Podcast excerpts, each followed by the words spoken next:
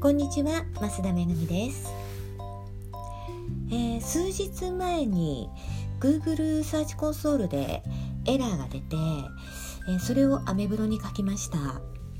でその時のエラーっていうのが推奨サイズより大きい画像を指定してくださいっていうエラーだったんですね。でまああのアメブロでいろいろやった結果を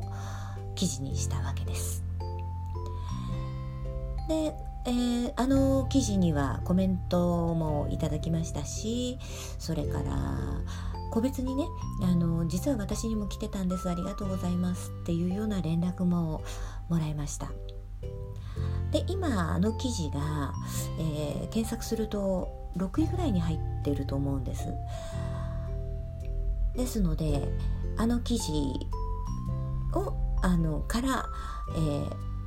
私のブログに来てくださってます。まあ、あの検索されるブログの基本ですよね自分が困って解決した方法とかそれからお客様が困っていたことを自分がどうやって解決してあげたかっていうのをね記事に書いていくと同じように困った方があの検索してきてくださいますのでそれがね検索されるブログの基本ですからぜひぜひあのそういうねあの解決方法を記事にしていってもらいたいと思います。で今日はねそのね、えー、検索されるブログっていう話ではなくて、えー、またね別な話なんですが、えーまあ、Google さんがメールをくれるのっていつも深夜なんですよね。で昨夜も深夜に Google からメールが来まして新たな問題が1件検出されましたと。で今回の問題っていうのがその HTML タグにレイアウト属性がありませんっていう問題だったんですね。で今日の午前中にその該当記事を修正したんですがこれがねすごい面白い話で、えー、該当する記事を見てみたところなんとあの他のブロガーさんの記事をリブログした記事だったんですよ。でアメブロでねリブログをすると noindex っていうタグが入ります。この記事はインデックスしなくっていいですよっていうね意思表示なんですね。えー、検索しても出てこないはずの記事なんです。で一応チェックしてみました。するとインデックスはされてませんでした。なのに、えー、アンプのエラーになってるわけです。で該当部分を見てみるとあの本当そのリブログしたタグのところなんですね。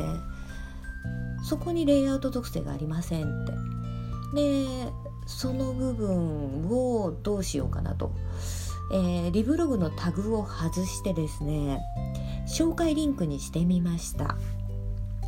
で紹介リンクにして公開をした後にテストをしてみたところアンプバージョンをインデックスに登録できますと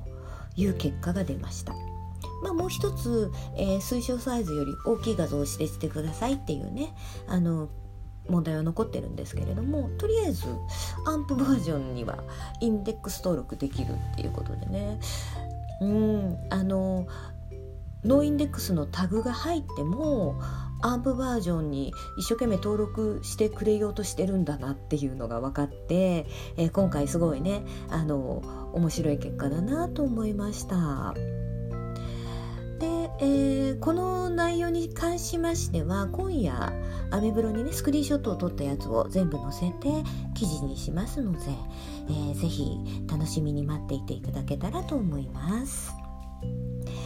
ということで、えー、今日はここまでにしますね。最後までお聴きくださいましてありがとうございました。増田めぐみでした。